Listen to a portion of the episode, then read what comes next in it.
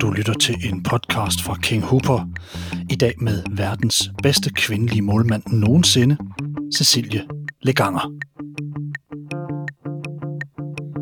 Cecilie Leganger blev hurtigt en stjerne for det norske landshold i håndbold, men et sygdomsforløb havde nær kostet hende karrieren.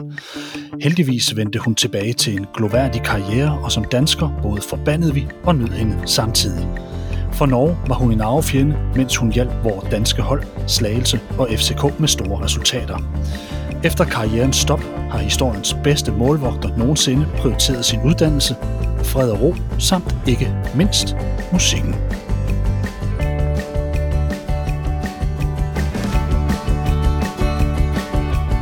Cecilie Leganger, velkommen til den her King Huber podcast. Tusind tak. Cecilie, vi lærte dig at kende som en arvefjende fra Norge og verdens bedste målmand.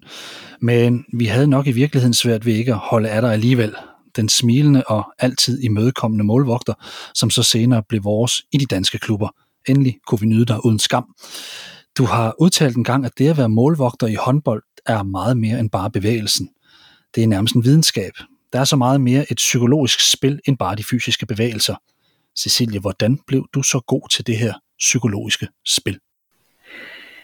Altså, jeg var jo som, som uh, ungdom meget generet, og uh, jeg kunne jo mærke faktisk at tage med sig den der genance på banen. Det, det var ikke så godt i forhold til uh, uh, at have et tydeligt kropssprog. Så uh, uh, i håndboldmålet, så, så rimelig hurtigt, så lærte jeg mig at uh, gå ind i et type alter ego. Altså, jeg gik ind i en rolle, øh, når jeg trådte over den streg, der var håndboldbanen.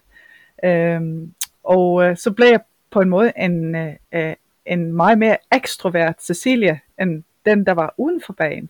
Så kunne jeg bare mærke, at øh, det der psykologiske spil med meget tydelig kropssprog, høje arme, øh, hovedstilling, øh, blikkontakt med modspillere og alle de her ting, det kunne jeg godt mærke havde rigtig stor indvirkning på de modspillere, som, som jeg mødte. Og det var meget interessant, at man faktisk kunne, kunne føle, at man, man rettede faktisk flere bolde, end om man kom ind med et øh, meget genert kropssprog. Så det var faktisk noget, jeg lærte mig øh, efterhånden i, i mange år. Altså, jeg fik mere og mere erfaring på det der at have tydeligt kropssprog. Det var faktisk noget, der gavnede sporten min. Øh, og så blev det bare øh, mere og mere automatik i det efter, efterhånden. Jeg ved, at det danske kvindelandshold også arbejdede meget med det her, med attituden under Ulrik Vilbæk. Man skulle lære at kyse modstanderen. Finder du selv ud af det her, eller får du noget vejledning? Uh, jeg vil jo sige, at uh, jeg har jo haft en, øh, en målvogtstræner her i Norge, der han er uddannet specialpædagog, og øh, jeg har arbejdet jo rigtig, rigtig meget sammen med ham. Øh, hans navn er Otvar Bjørnes, der han har også arbejdet på det norske landshold. Og vi arbejder rigtig meget med den der mentalitet, det der for eksempel, øhm, altså hvor har du blikket dit? Det er meget vigtigt, at man ikke øh, øh, kigger ned i gulvet før et straffekast for eksempel, eller at man er meget tydelig i sin fremfærd. Øhm, Øh, hvor, har, hvor vælger man at have armene? Altså, øh, hvis man har armene meget smalt i, i, i målet, så ser man også meget mindre ud. Så alle de her små detaljer, de har vi arbejdet med øh, i, i meget lang tid, så det blev på en måde øh, meget naturlig og meget indarbejdet øh, måde at stå imod på. Så jeg har været rigtig, rigtig heldig, og som har fået taget del i den der kundskab, og ikke mindst det der at vi var meget optaget af, at, at, at øh, det der med energi, altså hvis der så man viser en god form for energi, og udstråler den energi med måde man er på, så vil man også automatisk præstere bedre. Det, og det, det er så super taknemmelig for.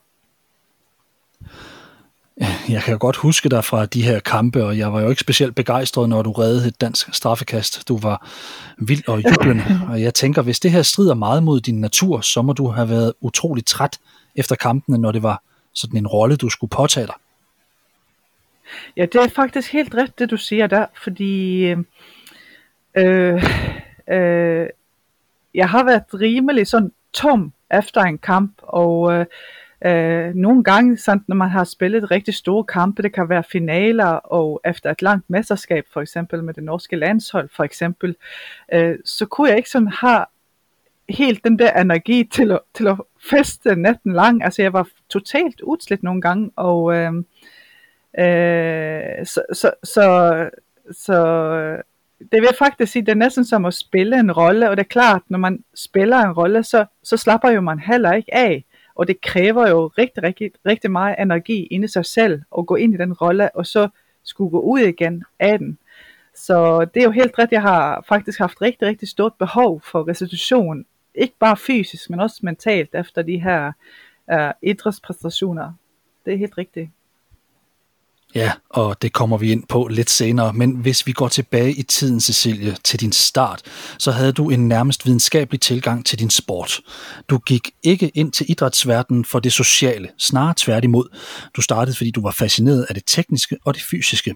I din podcast, Leganger og Gundersen, som jeg på det varmeste kan anbefale, der beskæftiger jeg med diagnosen Asperger. Ja. Der taler I om, at du måske næsten kunne fristes til at prioritere det sociale fra, fordi det forstyrrede det, du var optaget af. Hvordan, altså, hvorfor valgte du en, en, en holdsport og ikke en, en, en individuel sport? Havde det ikke passet bedre til dit sind? Jo, altså, øh, du kan jo sige, øh, det er jo helt rigtigt, at øh, en individuel sport, det ville jo passe mig rigtig ypperligt, og kanskje specielt, øh, da jeg var yngre der, og meget sådan usikker i en del sådan sociale settinger.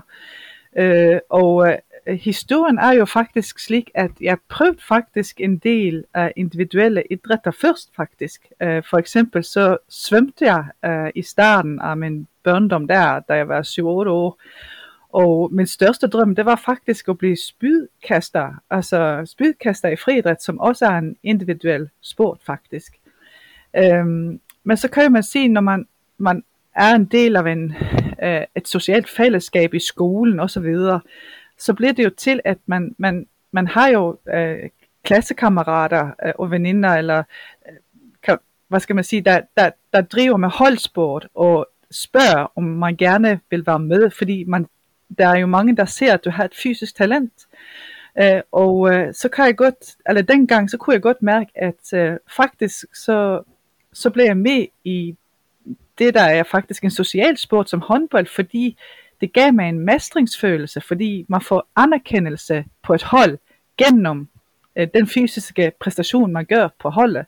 Så det var jo mere øh, for mit vedkommende en slags... Øh, øh, altså jeg søgte anerkendelse og en mestringsfølelse mere, end at jeg søgte sociale liv på en måde, øh, som gjorde, at jeg så voksede som menneske og fik bedre selvtillid. Øh, det var ikke det sociale, der, der, der, der var vigtigt for mig, men det var mere det der at jeg faktisk øh, var god til noget. Og det, at jeg var god til noget, det gjorde også noget med mig som menneske, og jeg kunne vokse som ungdom. Og den der ungdom kunne jeg godt tænke mig at, at vende lidt mere med dig, for du har udtalt, Cecilie, omkring din opstart i håndbold og i skoleverdenen, at jeg, jeg følte mig uden for flokken. Jeg havde lidt svært ved de sociale ting i skolen. Ikke, ikke fagene derimod jeg havde venner, og jeg havde venskaber, men alligevel sad jeg mest for mig selv, når vi var på håndboldture og så videre. Mine håndboldledere fortalte dette til mine forældre. Hvordan reagerede dine forældre egentlig på beskeden her, Cecilie, og var dine håndboldledere bekymret for dig, for i vores kultur er det ofte det samme som mistrivsel, hvis man går alene?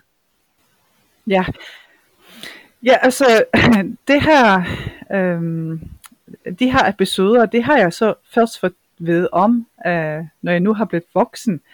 Øh, jeg var jo dengang ikke så klar over, at jeg sådan, eller tænkte over så meget øh, på den måde, at jeg ikke var en del af fællesskabet på de der håndboldture og så videre. Men øh, der så nu i voksenalder, at mine forældre fortalte, at, øh, at jeg satte mig for mig selv, øh, og de håndboldledere, de, de var faktisk optaget af det som et tema, at jeg faktisk ikke var så meget sammen med de andre på de her ture, vi var på. Øh, jeg har faktisk aldrig spurgt dem, øh, om hvad de tænkte, tænkt om det. Det er bare noget, jeg har blevet fortalt. Men øh, i forhold til mine forældre, som fik den besked, så har jo de altid sagt, at øh, jeg har været, øh, jeg har nok været, øh, ikke måske som alle andre, andre. jeg har nok gået sådan lidt min egen vej, og øh, øh, været lidt anderledes, end, end for eksempel mine søsken var, eller en del en del andre børn, som drog på ture. Så, så, så de bare konstaterede, at, at, at sådan var det, fordi de var også vant til, at derhjemme øh, hos os i vores familie, så, så var jeg også meget sammen med de voksne, så det var bare sådan, og det fik jeg lov til, det synes jeg faktisk var dejligt, jeg havde ikke det der kæmpe behov for at være ude med, med skolekammerater og sådan i ungdommen på fester og sådan, faktisk tværtimod, så havde jeg meget lyst til at være hjemme, så på, på en måde, så kan man godt sige, at øh, socialt set, så ville det være godt for mig at kunne, at kunne træne lidt mere socialt i ungdomstiden, fordi der var jo den der voksentid, der kom, den blev meget sådan brå for mit vedkommende, så det kunne være godt at lære en del af de der sociale ting. Øh, men øh, mine forældre var faktisk ikke så meget bekymret over det, men de bare konstaterede det, og øh, så, så vi har ikke sådan lige talt så meget om det faktisk, øh, før nu i voksenalder. Alder. Hvordan kan man i din optik få øje på, om et barn selv vælger det sociale fra, eller om barnet egentlig gerne vil det sociale, men har svært ved at finde sin vej ind? Havde dine forældre bare et godt øje til dig og kunne se, at du var tilpas, som tingene var? Det er jo uh, måske et, et, uh, et svært spørgsmål at svare på sådan, men uh, altså jeg tror jo, jeg tror jo faktisk det vigtigste i forhold til børn, der, der vælger væk det sociale i starten i, i hvert fald, så tror jeg det er meget vigtigt, man skal ikke, man skal ikke tvinge et børn ind i situationer, som er ukomfortable for det børn, det gælder. Og øh, der, der er jo sådan i hvert fald et ordtag i Norge, der hedder like barn leger bedst.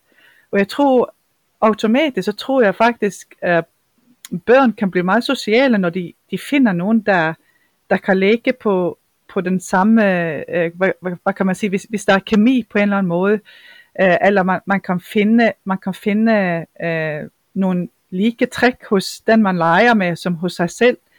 Så jeg tror, jeg tror det der at ikke presse børn ind i social leg, det, det, det har jeg ikke så stor tro på, men det der, at, at børn, at man laver nogle rammer, som gør, at, at børn selv på måde kan prøve sig forsigtigt frem, og på den måde blive tryg i en social relation, det har jeg meget større tro på.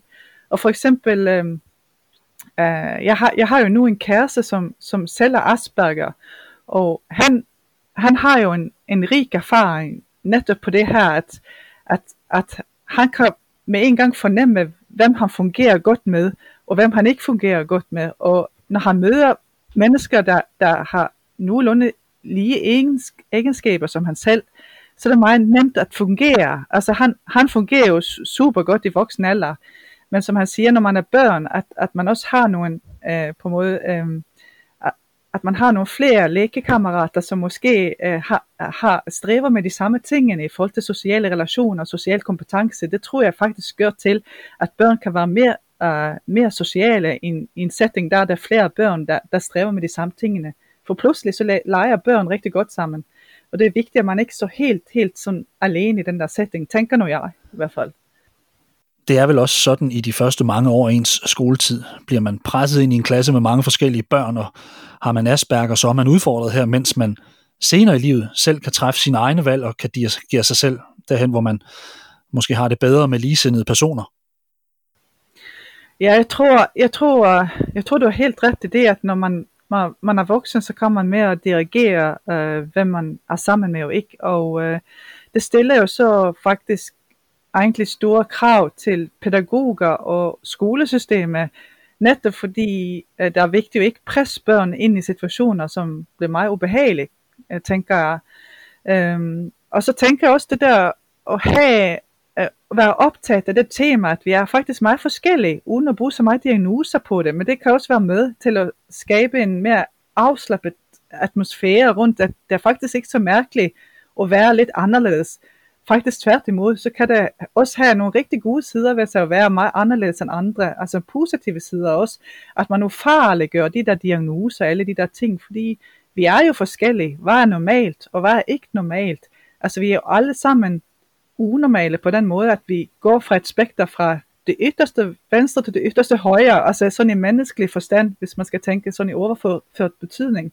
Og øh, vi er jo alle sammen til syvende og sidst mennesker, øh, og det er jo fantastisk, øh, hvor ulike vi er, og at vi kan værdsætte det på en måde, som gør det meget ufarligt. Og det tror jeg også vil være nemmere for, for dem, der på en måde scorer langt uden for det såkaldte normale. At det, bliver meget, det kan være meget nemmere, hvis vi har fokus på, at det er faktisk helt i orden at være sig selv. Uh, og det er nok bare det. Denne her podcast, den handler ikke kun om sport. Den handler nok i endnu højere grad om, om mennesker, og derfor så vil jeg så gerne på besøg i dit sind, Cecilia, og lære dig lidt bedre at kende. Også fordi din historie er interessant. Og jeg tror, mange kan lære noget fra dig. I jeres podcast, du og Hans Peter Gundersen, der skriver I i jeres tekst til denne, at I nok tænker om hinanden, at I har Asperger-lignende træk. H.P. Gundersen kommer i podcasten med et godt statement. Ingen har Asperger, men vi er mange, der har Asperger-lignende træk. Når man har Aspergers syndrom, ja. så kan man have svært ved at deltage i almindelig leg og samvær. Man kan have en tendens til at blive helt opslugt af en særlig interesse. Havde du fra start særlige interesser, Cecilie, ved siden af din håndbold? Altså, øh, hvis jeg skal gå tilbage, når jeg var børn, så, så tror jeg faktisk, jeg ikke havde sådan, øh, ikke sådan rigtig intens interesse på den måde, som man tænker måske med, med børn, der har Asperger, lignende træk for eksempel. Uh, altså jeg var jo meget opslugt i det der med fysisk aktivitet, uh, selvfølgelig fordi uh, jeg havde en fysisk uh, begavelse i form af Øh, det kropslige, kan du godt se. Men, øh, men øh, øh, ved siden af håndbold, når jeg blev så lidt ældre, så fik jeg meget stor for eksempel interesse for botanik. Altså, og det er meget sjovt at tænke på faktisk, at jeg på min håndboldture kunne rejse rundt med, med et ruseleksikon, øh, der gik fra, der gik gennem hele det, det norske alfabet. Og på, på et tidspunkt så satte jeg og tænkte, det her faktisk, det, det er meget skægt. Altså, det er faktisk lidt sjovt det her, fordi på et tidspunkt så kunne jeg faktisk navne på 130 rosesorter, som jeg satte så og tænkte gennem når vi var ude og fløj, og det var så min måde at slappe af på.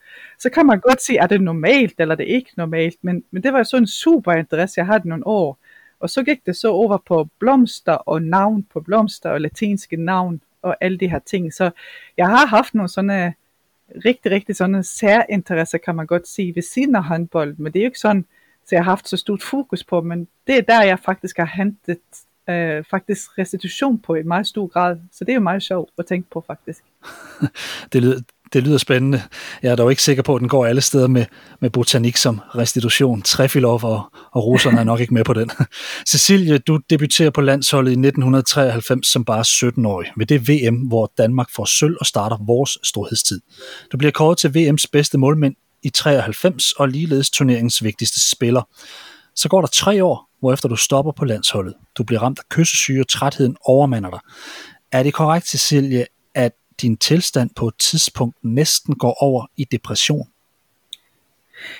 Ja, det er faktisk helt korrekt, fordi øh, da jeg var ungdom og startede med håndbold der og spille første division og så kom med på landsholdet, lige på det tidspunkt, så havde jeg faktisk ikke nogen målsætning om at øh, blive suverænt god, eller for eksempel bedst i verden og alle de her ting.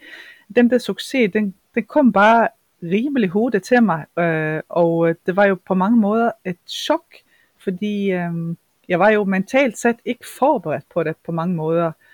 Og øh, så kan jeg også, man også sige, at jeg var meget sådan generet og optaget af, og øh, ja, man siger på norsk, og gøre alle til laks. Øh, jeg ved ikke helt, hvad det hedder på dansk, men det der, at man skal, man skal faktisk, altså, jeg sagde meget ja til alle mulige forespørgseler, fordi jeg var bange for at skuffe folk. Øh, så, så det blev meget sådan ukritisk næsten til, hvad jeg valgte at være med på, og ikke som nødvendigvis ikke handlede om håndbold i den forstand.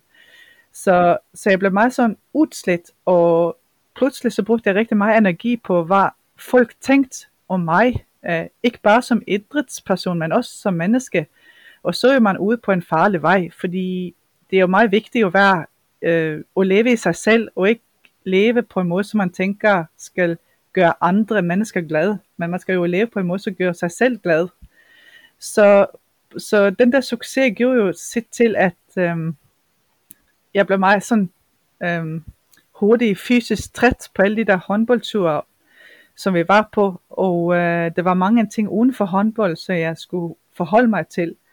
Og øh, i tillæg så spilte jeg så på 3-4 land, eller nej, to, to landshold, altså juniorlandshold og A-landshold, plus en, en række sådan klubmesterskab med også yngre junior øh, mesterskab i klub.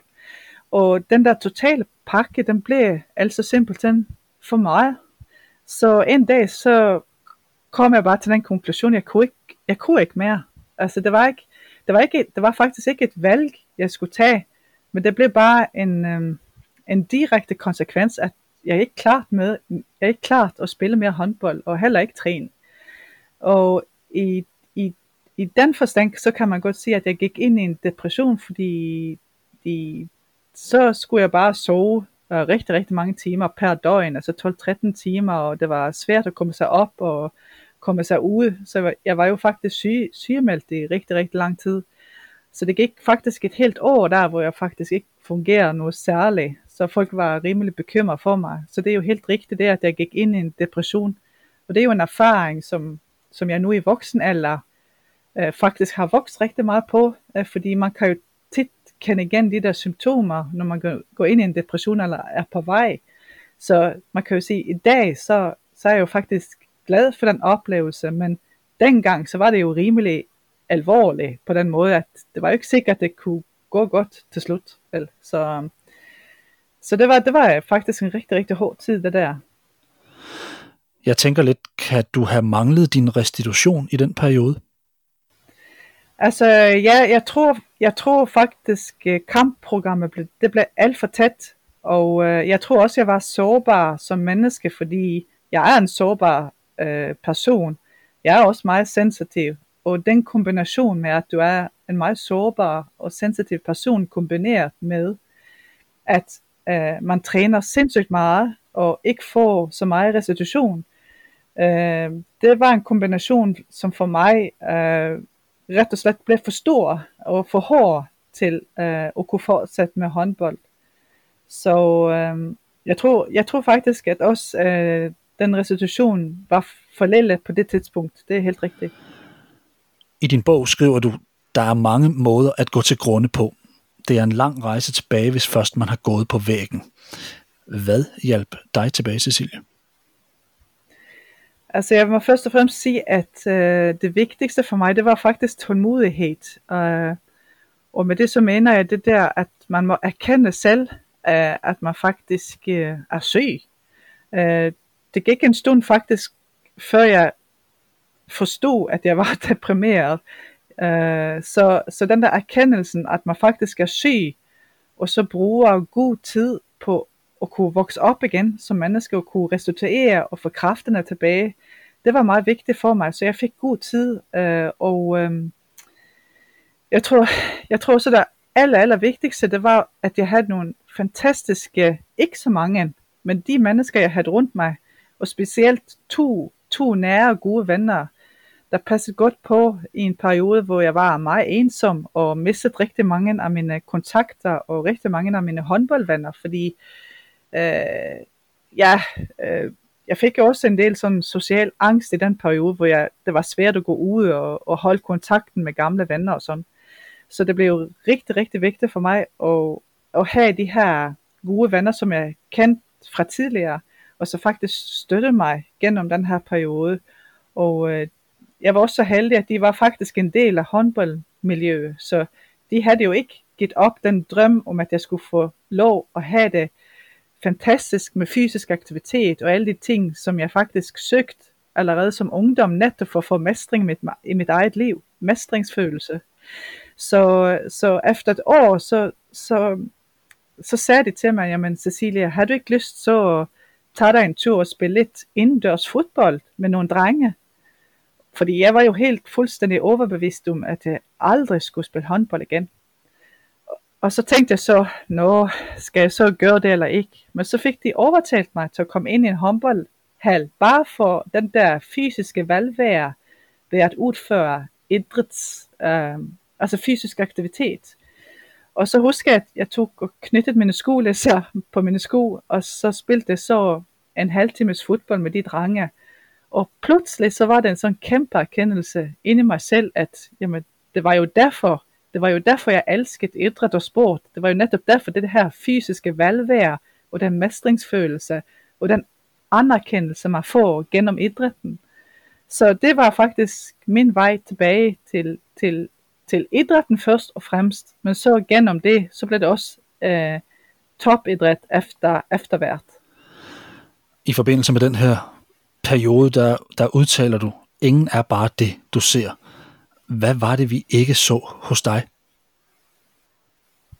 Altså jeg tror, jeg tror, jeg tror, jeg var en person, som, som altid blev opfattet som meget blid, og, altså blid og smile og øh, øh, meget positiv. Øh, samtidig som jeg faktisk øh, inde mig var, var faktisk rimelig træt og sliten og faktisk nedbrudt af, af uh, al, al den der rejseaktivitet og um, alle de der forventninger, først og fremmest til mig selv.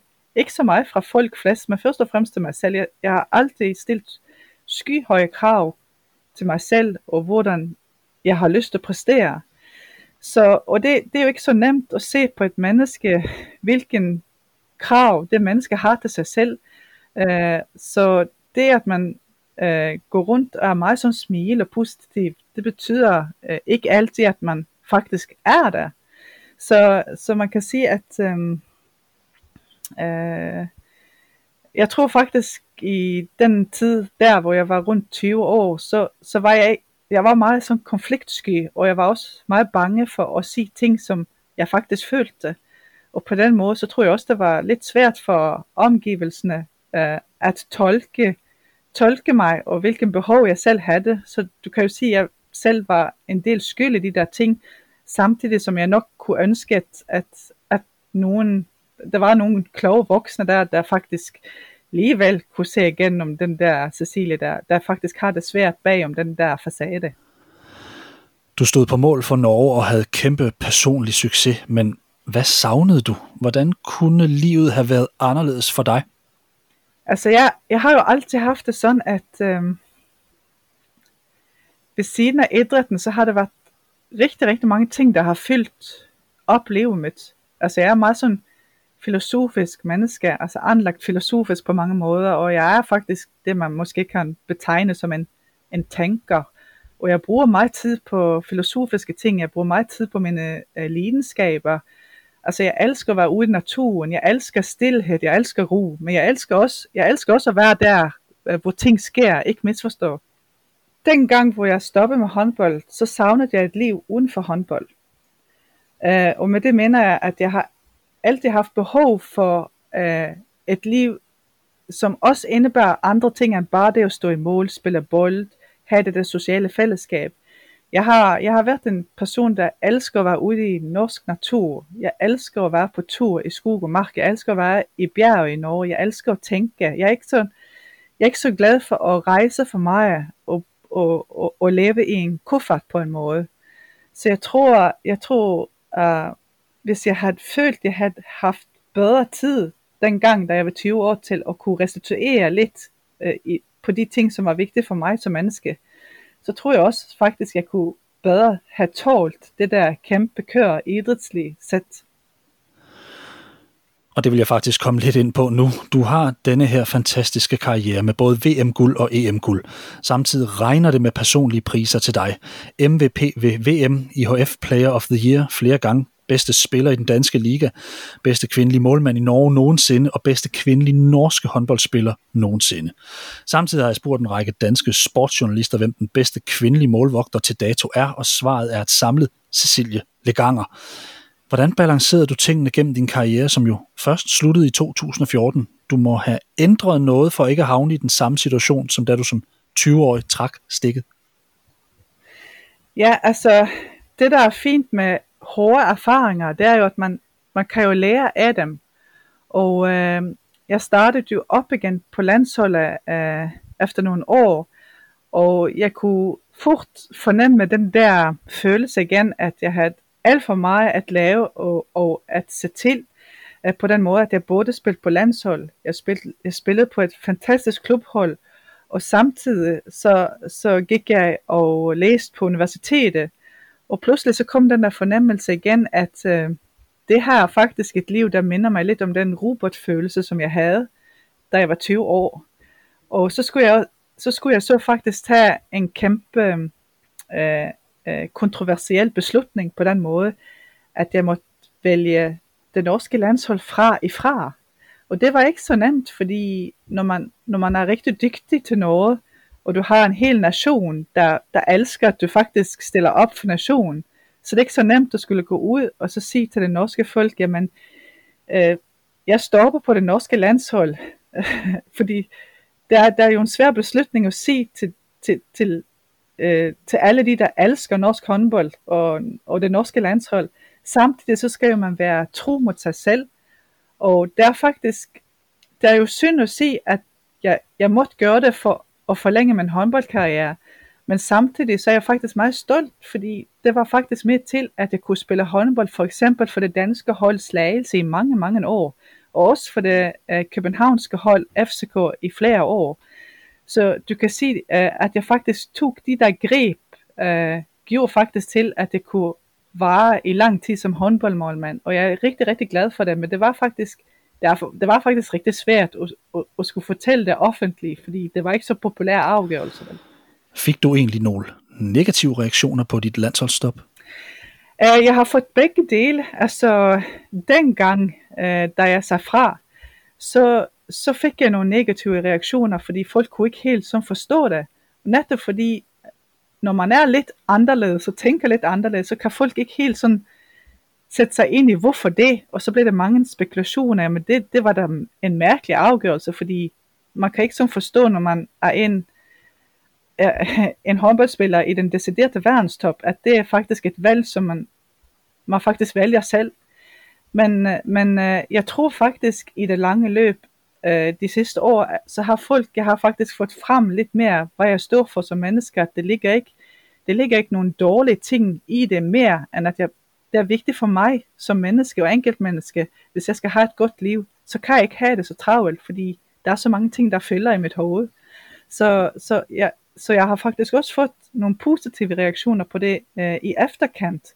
Også fordi den der landsholdsdiskussion, den har jo tit kommet op igen efter nogle år, om jeg så kunne tænke mig tilbage til det norske landshold. Og så har der været en diskussion frem og tilbage. Og så har jeg så kommet til den konklusion, at ja, det kunne være fristende, ja, men jeg tror nok, jeg skal gøre det, som jeg har det bedst med selv. Og det tror jeg så, øh, mange mennesker har så forstået, hvem, hvem jeg er, og det sætter jeg sådan umådelig stor pris på. Og selvom du er tro mod dig selv, Cecilie, så oplever du alligevel undervejs i din karriere det, som du beskriver i din bog. Som idrætsudøver tog jeg ofte en maske på, og jeg forstår godt, hvorfor jeg blev omtalt som sky. Jeg var ung og fandt det svært at være mig selv. Nu er masken borte. Endelig er jeg bare Cecilie. Kunne du have gjort noget i din håndboldkarriere for at smide masken der, eller var der noget, der holdt dig tilbage? Altså jeg tror jo, jeg tror jo faktisk det der, at man tør at være direkte. Man tør at sige ting, som de er. Og øh, hvis der er noget af de der erfaringer har lært mig, så er det faktisk, at jeg må være meget mere tydelig. Jeg må være meget mere tydelig på, hvad jeg mener selv, og, og, og sige det på en hyggelig og høflig måde, som gør, at folk måske ikke bliver fornærmet. Og det er fordi, det, det at man mener noget, noget andet, end det andre mener, betyder jo ikke, at man prøver at fornærme folk. Det betyder bare, at man, man ønsker at få frem sit, sit standpunkt på en høflig måde. Så jeg tror, øhm, øh, hvis jeg skulle have gjort noget anderledes, så var det måske jo ikke være så konfliktsky, men faktisk bare tørre at være, være sig selv. Og jeg tror, øh, jeg tror absolut, at når man bliver, bliver ældre øh, og voksen, så tror jeg, det er meget, meget nemmere, fordi man har meget større tryghed i sig selv, end når man er ung. Og det er jo på en måde de gode ting, som de erfaringer bringer med sig, at man, man kan lære af dem og, og bruge det til noget rigtig, rigtig godt senere i livet. Og apropos det her med at være tydelig og se sin mening, så møder du en særlig dansker. Du når nemlig at komme forbi Danmark som spiller, og det er vi glade for. Og hvis vi taler med det om at smide masken, så er der en person i Slagelse, som du i hvert fald får et tæt forhold til. Anja Andersen. Hvad var det, du og Anja havde til fælles? Uh, uh, jeg må jo bare sige, at uh, Anja er jo et fantastisk menneske, først og fremmest. Og, uh, uh, og det, det jeg også må sige, er, at, at hun betyder rigtig, rigtig meget for mig, uh, i form af, at hun havde en enorm, uh, uh, en enorm uh, røshed, hedder det på norsk, altså en enorm uh, uh, måde, måde at tage sig godt af sine holdkammerater. Øh, øh, hun, hun, øh, hun repræsenterede for mig en stor tryghed, fordi Anja havde jo et enormt fokus rundt sig og sin person. Og da jeg kom tilbage til håndboldbanen, efter at have stoppet med håndbold nogle år, så var det rigtig godt for mig at, at se et menneske, der faktisk kunne leve i den der opmærksomhed på en aldeles udmærket måde. Altså hun, hun, hun kunne godt tåle al den opmærksomhed og alle de der skriverier, der var om hende i aviserne. Og hun var meget flink til at, at skubbe de der tanke væk. Alt, alle de der skriverier, der, der stod om hende, og, og alt det, det, der skete rundt hende, de var hun meget flink til at skubbe væk, og kun fokusere på håndbold, og det, der var vigtigt for hende. Så sådan så kan du godt, godt sige, at hun var et stort forbillede for mig, da jeg kom tilbage på håndboldbanen. Uh, du kan se lighedstrækkene til Anja og mig, det er jo nok den store lidenskab for håndbold, og jeg tror også, både Anja og mig, vi har set på håndbold som noget mere end bare en idræt eller en sport. Altså, jeg tror, vi har set på det som en slags kunstform. Altså, øhm, øh, så sådan set kan du også sige, at Anja har været et stort forbillede for mig. Måden hun har lege på, på måde i kunsten sin, lege på i idrætten sin, måden hun har behandlet en bold, måden hun tænker, tænker øh, håndbold på. Øh, det er jo helt fuldstændig exceptionelt, spørger mig. Øh, så hun har gået foran på en helt fantastisk måde for alle kvinder i håndbold, øh, som gør, at håndbold blev øh, revolutioneret, synes jeg i hvert fald, øh, efter hun, hun var på banen. Og tænker du, Cecilia, at sådan en som mig, en, en tilskuer, har nogen chance for, hvis man ikke har været tæt på eller holdt kammerat med Anja, altså har man egentlig en chance for reelt at forstå hende? Ja, så jeg tror, det, det helt åbenbare er jo, at man kan jo godt forstå, hvor stor kunsten hendes har været. Altså, den, altså kunsten, den er jo meget visuel, den er meget tydelig, og man kan se, hvad Anja har lavet for håndbold, den er meget tydelig. Så tror jeg, det der at lære øh, et menneske og kende sådan via en tv-skærm, det tror jeg er meget, meget svært. Jeg tror, øh, man må komme tæt på et menneske, som, som er så genial, som Anja har været, for at forstå hende som en komplet, øh, som et komplet menneske. Um, jeg tror, jeg tror, det indtryk, man bare får via en skærm, enten det gælder Anja eller en anden offentlig person, det er bare en lille procentdel af, hvad det menneske faktisk består af.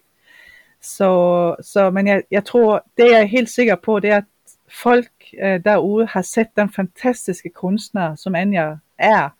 Og jeg tror også, rigtig mange har forstået, at Anja er et fantastisk godt, snilt og varmt menneske. Og udover det, så er hun også mye mere end det. Men det tror jeg er meget tydeligt for folk at se, sådan også gennem en tv-skærm. Og hvad har hun betydet for dig som menneske? Vi har været lidt inde på det, men, men har hun været med til at forme dig og din personlighed? Absolut. Altså Anja, som jeg, som jeg sagde, så synes jeg, hun var så utrolig flink til at lege med bold.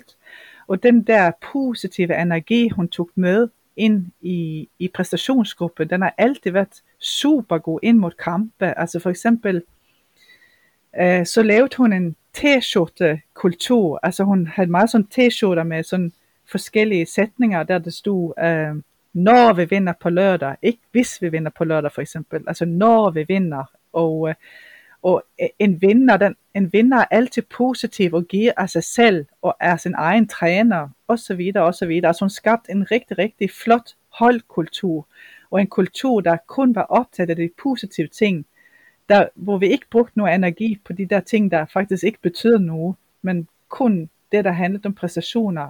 Og op i det hele, så klarte hun at beholde lejen. Altså vi legede rigtig, rigtig meget i Slagelse, den der tid, vi, var, vi spilte i Slagelse.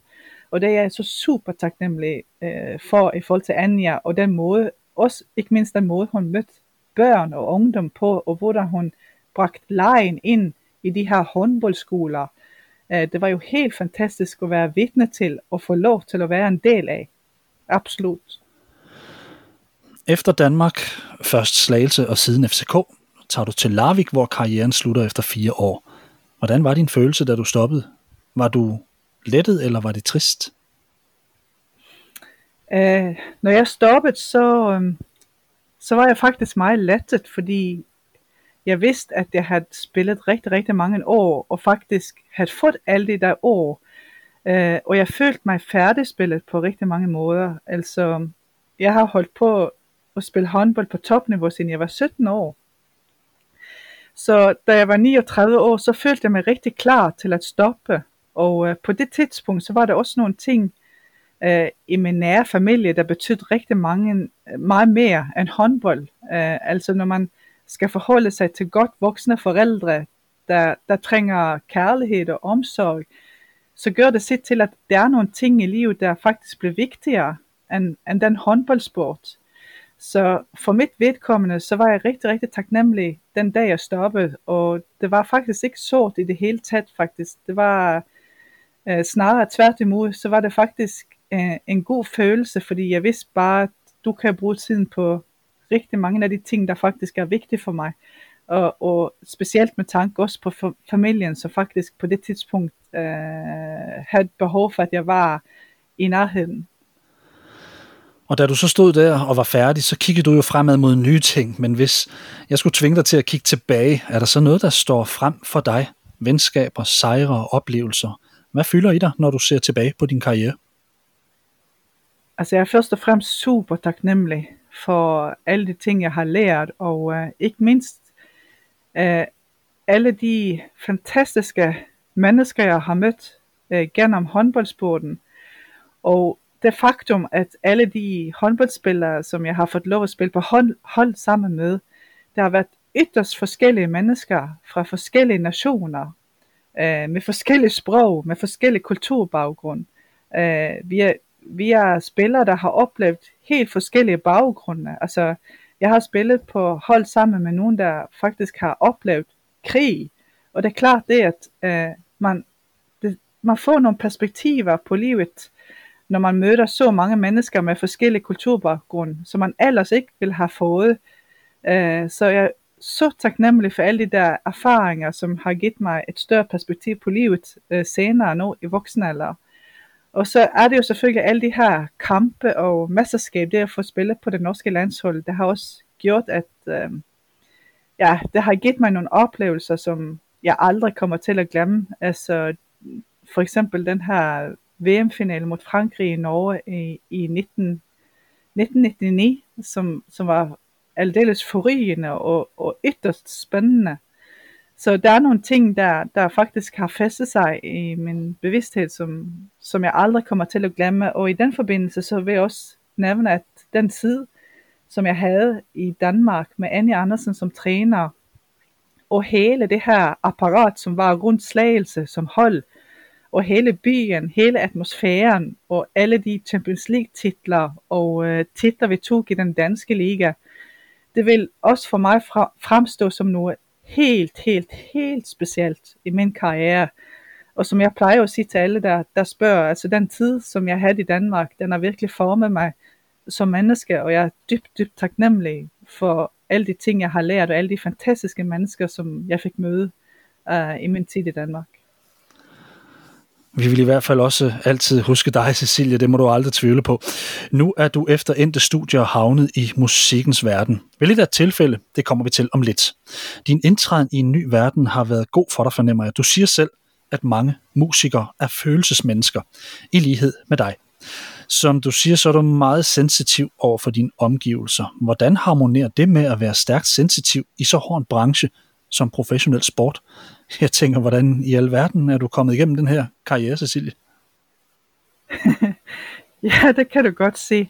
Altså, altså jeg lærte jo øh, efter hvert, at skulle jeg klare det på en god måde, så var jeg nødt for at gå ind i det, der kaldes for et alter ego. Altså jeg var nødt for at gå ind i den der rolle på banen. Når jeg krydsede den linje, så vidste jeg bare, så var jeg keeperen Leganger. Jeg var ikke menneske, Cecilie, men jeg var keeperen Leganger. Og der vidste jeg så, at så var det helt andre regler, der gjaldt øh, i løbet af de 60 minutter, som håndboldkampen vart. Og på den måde, så fik jeg lov at på en måde gå ud af den der alter ego også, og slappe af uden for banen. Så kunne jeg bare være mig, mig selv helt igen og fuldt. Og jeg tror faktisk, det der har været med på at hjælpe mig gennem en en lang idrætskarriere, øh, og jeg har haft det super godt med de der rollefordelinger, og, øh, øh, og så tror jeg også de erfaringer, at man, man lærer sine erfaringer, man lærer, øh, hvordan man øh, skal tænke i forhold til, man skal være tro mod sig selv. Det er det aller, aller vigtigste. Og øh, også øh, på et tidspunkt, så stoppede jeg fuldstændig at læse aviserne, og hvad de skrev om mine præstationer eller om mig. Så det blev bare på en måde noget, der eksisterer uden for min bevidsthed. Jeg vidste, det eksisterede derude, men jeg læste aldrig om mig selv. Og det var faktisk øh, øh, en rigtig god ting for mig, fordi så synes jeg faktisk, det var meget nemmere at, øh, at leve som Cecilia, og ikke som keeperen leganger til enhver tid. Det lyder næsten helt superhelteagtigt med det alter ego. I dag er du med i bandet Gunder Seng, og du er aktuel med en ny single. En komposition fra din hånd, Karma. Du kom med i bandet ved lidt af en tilfældighed. Hans Peter Gundersen opdager ved en tilfældighed på Facebook, tror jeg, at du har lagt et klaverstykke ud. Og herefter går det stærkt, og pludselig er du en del af bandet. Du sendte linket med den nye sang for en måneds tid siden, og jeg blev ret begejstret for det. Karma det er et klaverstykke med resten af bandet indover, og det findes nu på Spotify. Vil du ikke øh, fortælle, hvad musikstykket handler om? Altså det der begreb karma, det er jo et spændende begreb, og øh, når jeg har lavet det musikstykke, så har jeg jo udelukkende haft positive følelser i mig. Altså det beror jo på det faktum, at øh, ens liv, det bliver jo formet efter alle, alle gode handlinger, og alle, også alle dårlige handlinger, og alle de gode erfaringer, alle de dårlige erfaringer, og så ender man til syvende og sidst et sted, i livet, som er formet af alle dine tidligere erfaringer. Og øh, lige nu, når jeg laver det her musikstykke, så føler jeg faktisk, at jeg, jeg befinder mig på et rigtig godt sted. Og øh, øh, jeg er faktisk rigtig glad for alle de der, også, også de der dårlige erfaringer, som jeg har, fordi det har jo været med på at forme mig som, som mennesker. Så, og jeg er meget optaget af, at øh, øh, man, hvis man oplever dårlige ting i livet, eller dårlige erfaringer, så, så kan man godt blive bitter på en måde. Men hvis man bruger de der erfaringer på en god måde, så kan man faktisk bruge det til at komme videre i livet og faktisk vokse på de der erfaringer. Så karma, det er jo en slags øh, fortælling øh, øh, og en slags følelse, hvor jeg står lige nu som menneske, og hvor jeg er super nysgerrig på 10.000 nye ting, og alle de der hændelser, der har sket i livet mit, der har faktisk ført mig, hvor jeg er i dag, som jeg er super glad for. Du har fortalt, at musikverdenen, som du har oplevet den, er fri for tilgjorthed. På dansk vil vi nok bruge ordet kunstigt. Hvor oplever du i dag tilgjorthed i din dagligdag? Altså jeg oplever det også hos mig selv. Altså det er jo ikke sådan nogle forsøg på at fremstille samfundet og alle andre som tilgjort, men jeg oplever, at vi alle sammen til en vis grad nogle gange opfører os på en måde, som gør, at vi gør det, der måske, så vi tænker måske er forventet af os. Uh, uh, vi nogle gange siger det, der er forventet af os. Altså vi er opdræt, opdræt på en måde nogle gange, som gør, at vi prøver at udligne forskellene, eller vi udtaler os på en måde, så gør, at vi, vi udtaler os øhm, øh, gennemsnitligt på en måde, så gør, at vi ikke tager for stor plads. Altså for eksempel se sociale medier. Øh, jeg, jeg tror, det er rigtig hårdt at være ungdom i dag, og, og skulle øh, øh, skulle fremstille øh, tit øh, et, et ytre, som er meget perfekt, øh, eller en tilværelse, som er meget perfekt. Og jeg tror ikke, det findes nogle perfekte tilværelser. Jeg tror tværtimod, så tror jeg, livet, det, det kan være hårdt at leve, men så har vi rigtig mange gode oplevelser inde i det der hårde liv. Men jeg tror bare, at vi bliver opdraget til at vise frem alle de der perfekte sider ved os selv, og så er det jo meget nemt at miste os selv, hvis vi hele tiden skal vise billeder af os selv i perfekte sammenhæng.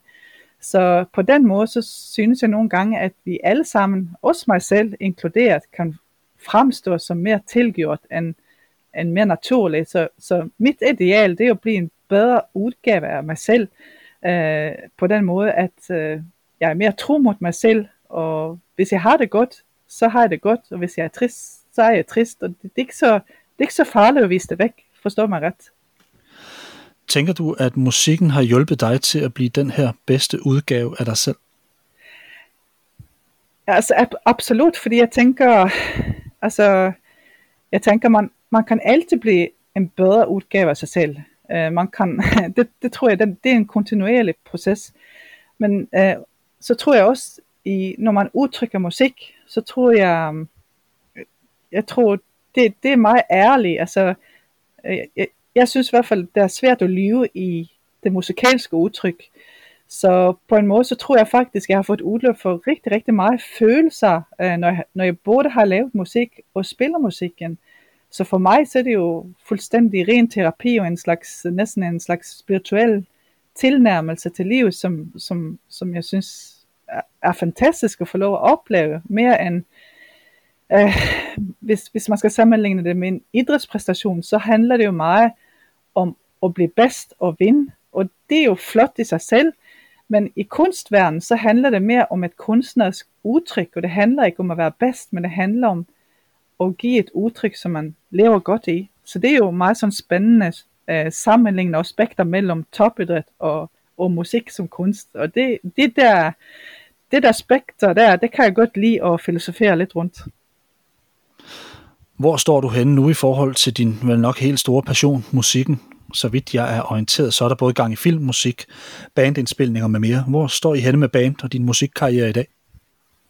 Uh, altså jeg er så, jeg, lige nu så er jeg i gang i at komponere uh, nye musikstykker, og uh, der er jo sådan, at jeg har, altså min smag, den er meget alsidig, så jeg komponerer både lidt klassiske stykker, lidt filmmusikstykker, og så komponerer jeg for det her band, der hedder Gunnar Scheng, som er en lidt anden kategori. Så, så lige nu så har jeg også så er jeg også i diskussion med, med et plateselskab for eksempel og et, øh, et musikforlag. Så det er meget, meget sådan spændende. Det er jo en, måske en, en vej for mig at gå i musikken i forhold til os uh, øh, arbejde. Så jeg synes, altså en stor drøm for mig kunne jo være at kunne leve af musikken. Men der er jo, jo jeg er ikke helt endnu. Men øh, det er jo en drøm, jeg har, at kunne, måske kunne leve 100% af musikken i fremtiden. Så der er jo mange spændende ting på gang lige nu. Til sidst, Cecilie, så vil jeg slutte med et citat fra dig. Al erfaring er god erfaring, om du bruger det rigtigt. Hvad havde vel en smuk solnedgang været, hvis ikke du vidste, hvordan det var at føle regnen piske mod huden? Cecilie, står du ved din solnedgang nu? Er du, hvor du skal være i dit liv? Ja, altså jeg er rigtig, rigtig tilfreds. Øh, så, så jeg kan sagtens sammenligne det med en solnedgang, og så skal jeg forte mig og se, at øh, jeg synes jo, det er fantastisk, når regnet pisker på ens hud også. Og, øh, så, så, og, og det der at kunne leve på det regne, og leve i en, en solnedgang, og det der at kunne at faktisk tåle det, og have det godt med sig selv, så sådan set, så kan jeg godt sige ja, faktisk til begge de dele, og jeg har det rigtig godt, hvor jeg er nu. Det er i hvert fald sikkert. Cecilie, det var en fornøjelse at tale med dig. Held og lykke med karrieren. Jeg kommer til at følge dig tæt både med det musikalske og dine podcasts. Og så skal jeg lige sige, at den musik, der kører i baggrunden her, faktisk er et stykke ikke udgivet musik endnu fra Cecilie Leganger. Vil du ikke selv præsentere det? Ja, altså det er et stykke, som jeg har komponeret, det hedder Tuner, og det har jeg spillet ind selv herhjemme, hvor, hvor jeg bor. Og det er et af de stykker, som jeg er rigtig, rigtig glad for og, og har mange tanker rundt. Så, så jeg håber, jeg håber, at vi hygger med det. Det gør vi. Tak fordi vi måtte låne det. Og Cecilie, tusind tak, fordi du ville være med. Selv tak. Og tak til dig, der lyttede med derude. Husk, du kan finde artikler, blogs og podcasts på kinghuber.dk. Teknikken i dag bliver styret af Carsten Pedersen, og mit navn er Steffen Pedersen. På gensyn meget snart.